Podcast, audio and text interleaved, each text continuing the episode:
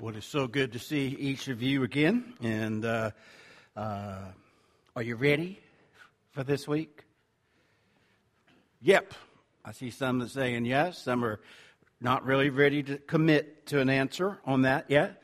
But uh, we are so glad that you are here with us today on this Sunday uh, before Christmas. And I know uh, you have a lot going on.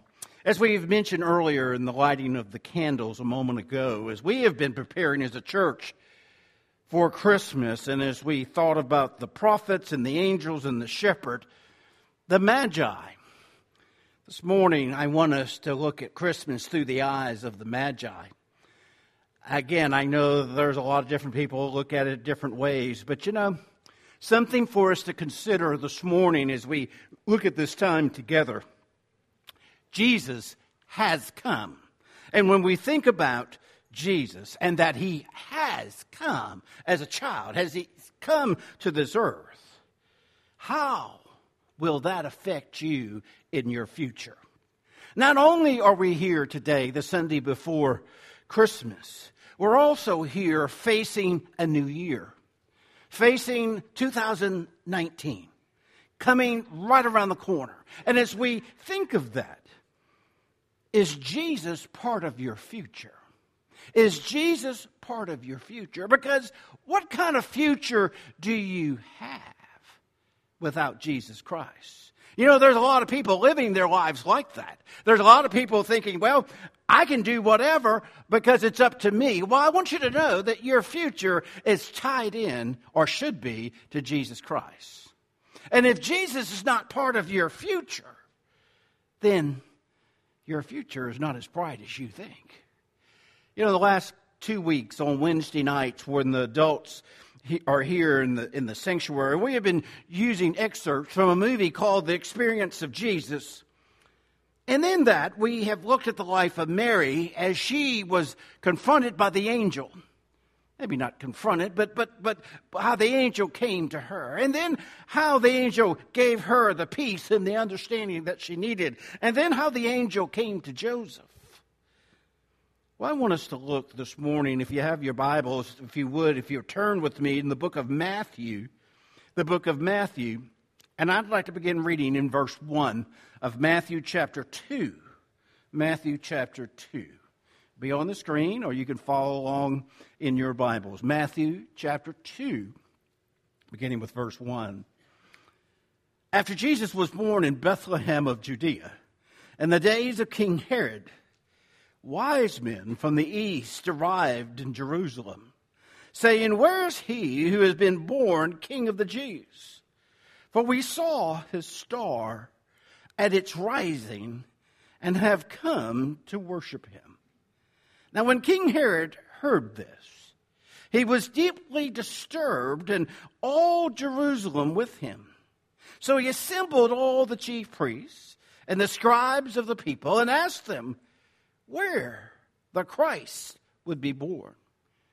Look at verse 5. They knew. It said, In Bethlehem of Judea, they told him, because this is what was written by the prophets. And you, Bethlehem, in the land of Judah, are by no means least among the rulers of Judah, because out of you will come a ruler who will shepherd my people Israel. Then Herod secretly summoned the wise men and asked them the exact time the star appeared he sent them to Bethlehem and said, Go and search carefully for the child, and when you find him, report back to me so that I too can go and worship him. After hearing the king, they went on their way, and, and there it was the star that had, had been seen in its rising. It led them until it came and stopped above the place where the child was. And when they saw saw the star, they were overwhelmed with joy. Entering the house, they saw the child with Mary, his mother, and falling to their knees, they worshiped him. And then they opened their treasures and presented him with gifts gold, frankincense, and myrrh. And being warned in a dream not to go back to Herod, they returned to their own country by another route. You know, as we look at this passage of scripture this morning and we look at the Magi, you know, uh, we, we know some songs that we have sung about the Magi. And, and, and again, if you get into some the, get in some of the theology and some of the writings and so forth. There are, there are questions if there were three, and if there were questions if they rode a camel or if they walked. I can imagine walking 900 miles. But, but you know, again, all that sometimes I, I just feel like we don't need to get into all that. But something we do know that meaning that these men were a class of wise men who worked in the royal court of Persia. Now you say, Brother Frank, what, what does that have to do? Well, let me just say a few things uh, uh, about that. In other words, from what we do know, these wise men were highly educated. And you say, well, Brother Frank, that's why they were wise. But, but, but they were highly educated and, and they had, they had um, uh, strong interest in astrology and, and interpreting uh, special signs. They were interested in the stars.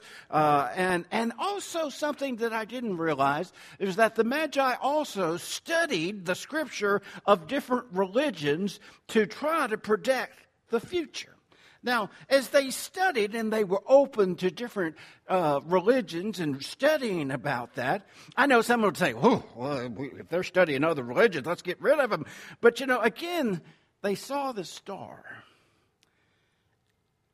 And how did they know? How did they know that this star would guide them to the king of the Jews?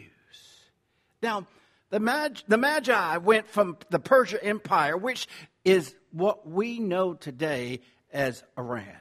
Iran, okay, is what we know. Now, if you just think of that landscape of Iran and Bethlehem, that's a big difference. Big difference. And as I've already said, it's some 900 miles. But, but I, I want you to, to, to think with me.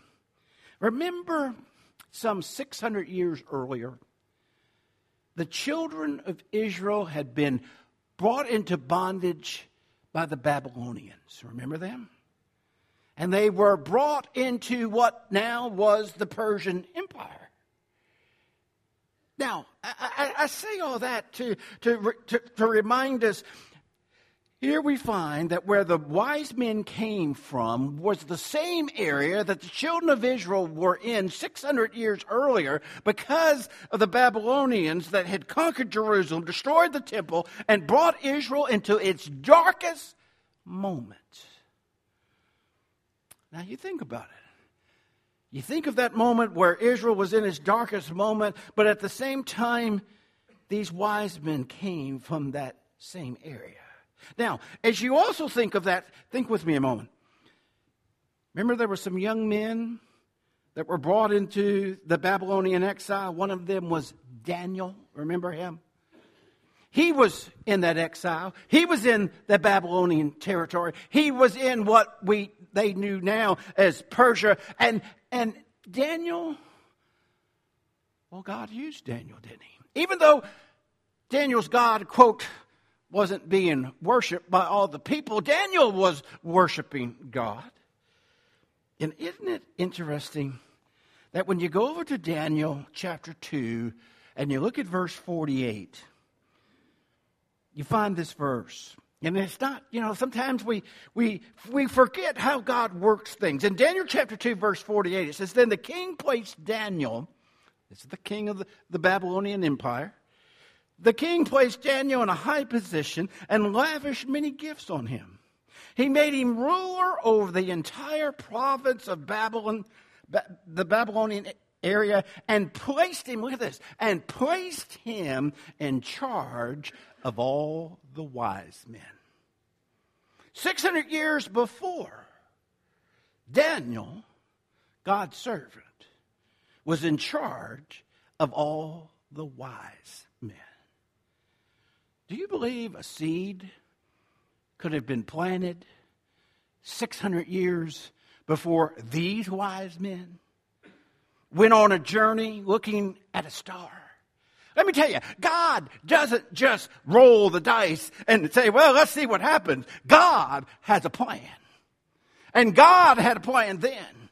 And even in Israel's worst case scenario. When Israel was in bondage, God still had a plan.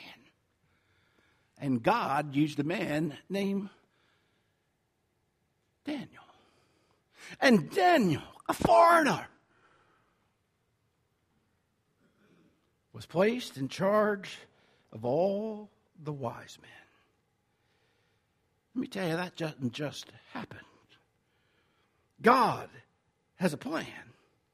And as we look at that and, and we see this taking place, let's, let's re, be reminded that in the darkest moments of their lives, and, and even the darkest moments of your life, Christ still shines. Amen? Christ is still the Lord.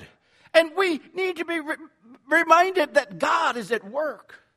Then you say, well, Brother, Brother Frank, God was at work back then, but what about today? Brothers and sisters, God is still at work. Amen? God is still at work. In our next service at 11 o'clock, we have a young man being baptized. Let me tell you, God is still at work. We see every day, Brother Preston and Tara, in our preschoolers, and, and, and we see those young minds and, and, and, and, and how the different thoughts are going in their minds. Let me tell you, God is still at work. When those men from St. Matthew's come and sit over there and get all next to Martha Ray, let me tell you, those men from St. Matt's who are here because they're trying to beat the battle of drugs and alcohol. And as they have shared, God is still at work. But let me tell you something. You don't have to be a little child and you don't have to be someone who has an addiction. What about just a normal person?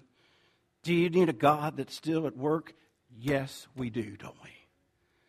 Yes, we do.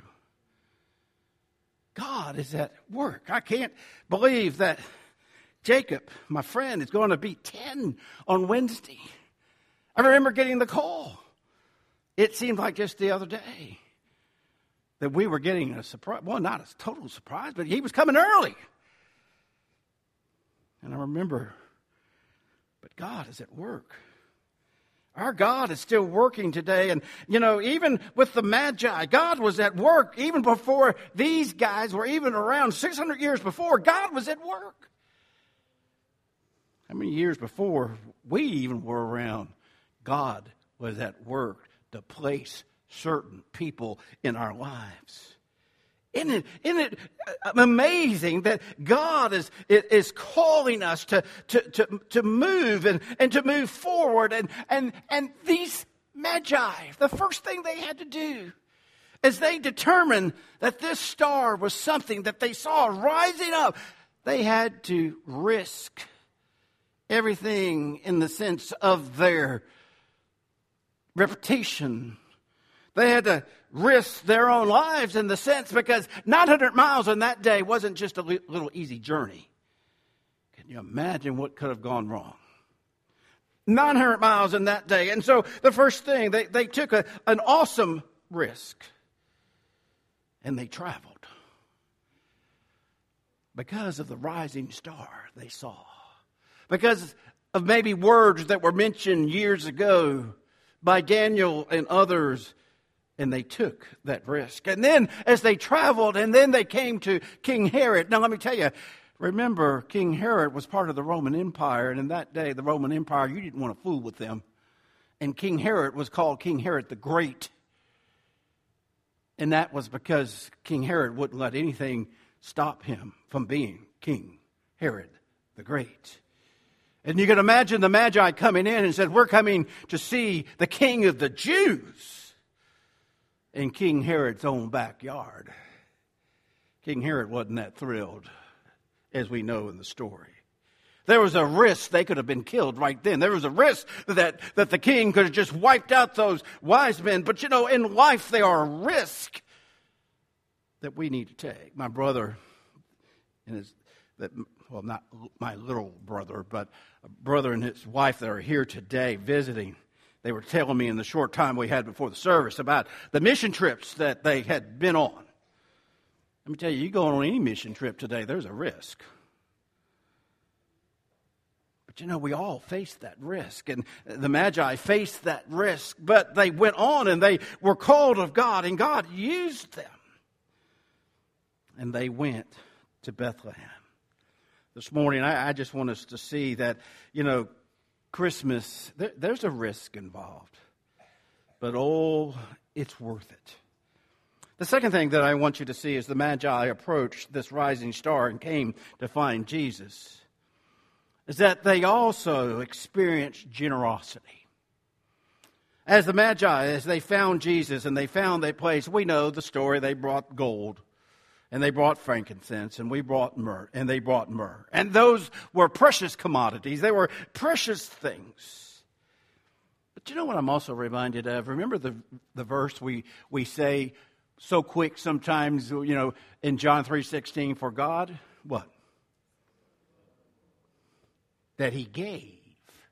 He gave. He gave. He gave his only begotten Son. These wise men came and they gave of these precious things. But let's remember our Lord and what God has done for us and how he gave us his Son. Generosity. You know, today in our world today, we give gifts and presents and we give and you know sometimes the mentality is well i'll give you something if you give me something now we say well that, that that's not true look under my glasses there you know um, but you know gifts do we have something to be generous about you know remind it again in the bible and that's why again as you read the bible it's all intertwined what about the widow's mite? She gave all that she had. Others would look at it and scoff at it. Probably today, if the widow's mite was on the floor, people would just walk by, just like we do with pennies on the floor today. Oh, pennies. Nothing. But you know, God gave us something. And, and what about us? have you noticed something? Have you noticed that sometimes the tightest, most selfish people in the world are the most unhappy and miserable people of the world? They're always afraid someone's going to find out how rich they are. They're always afraid that someone's going to ask them for money. They're going to hold on to it and hold on to it and hold on to it. But at the same time, they're the most unhappy and miserable people on this earth.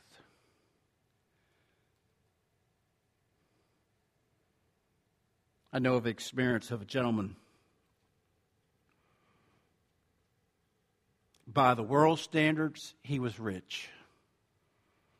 When he died, he had millions. But the way he lived, he lived tight fist to take out a dollar out of his billfold was agony for him. But he took his own life because he didn't think he had anything to live for. Guys, look at the greatest gift we've been given.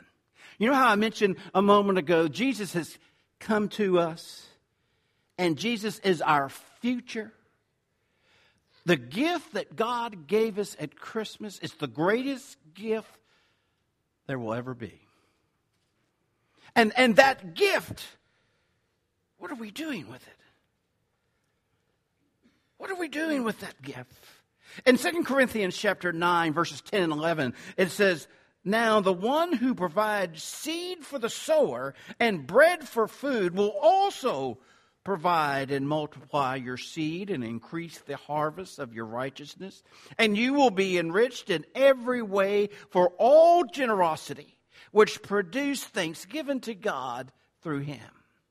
You say, well, Brother Frank, what, what, what are you getting into? A tithing message now? Let me tell you something, and you've heard this, and you've heard, you can't outgive God, right? Never can. But when these wise men came, they brought what they could, and they brought it. And they gave generously. And they were blessed for the privilege. I have read stories, I've seen this firsthand.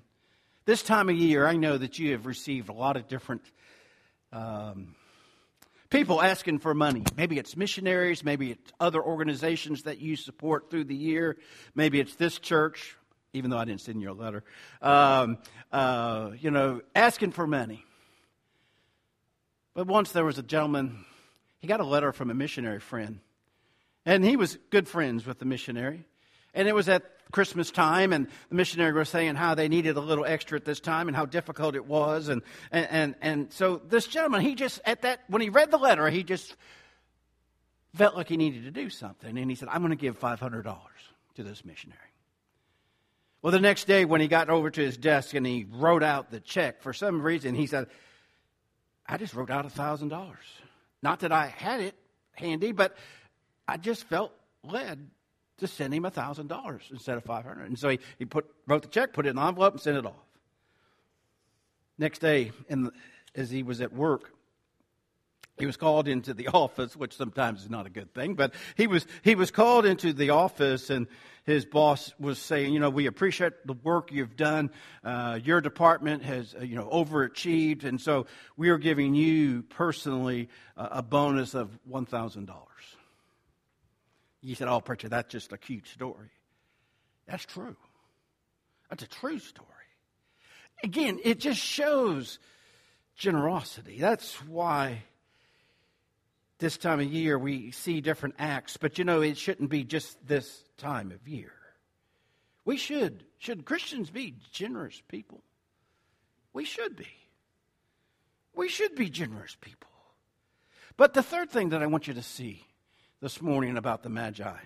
They risked everything, they were generous, but when they got to the place where Jesus was, what did they do? They bowed down, it says, and they worshiped him.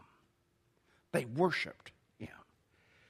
I, I, want us to see today the importance of worshiping. I know there's great debate sometimes we get into uh, about worship, but what is worship?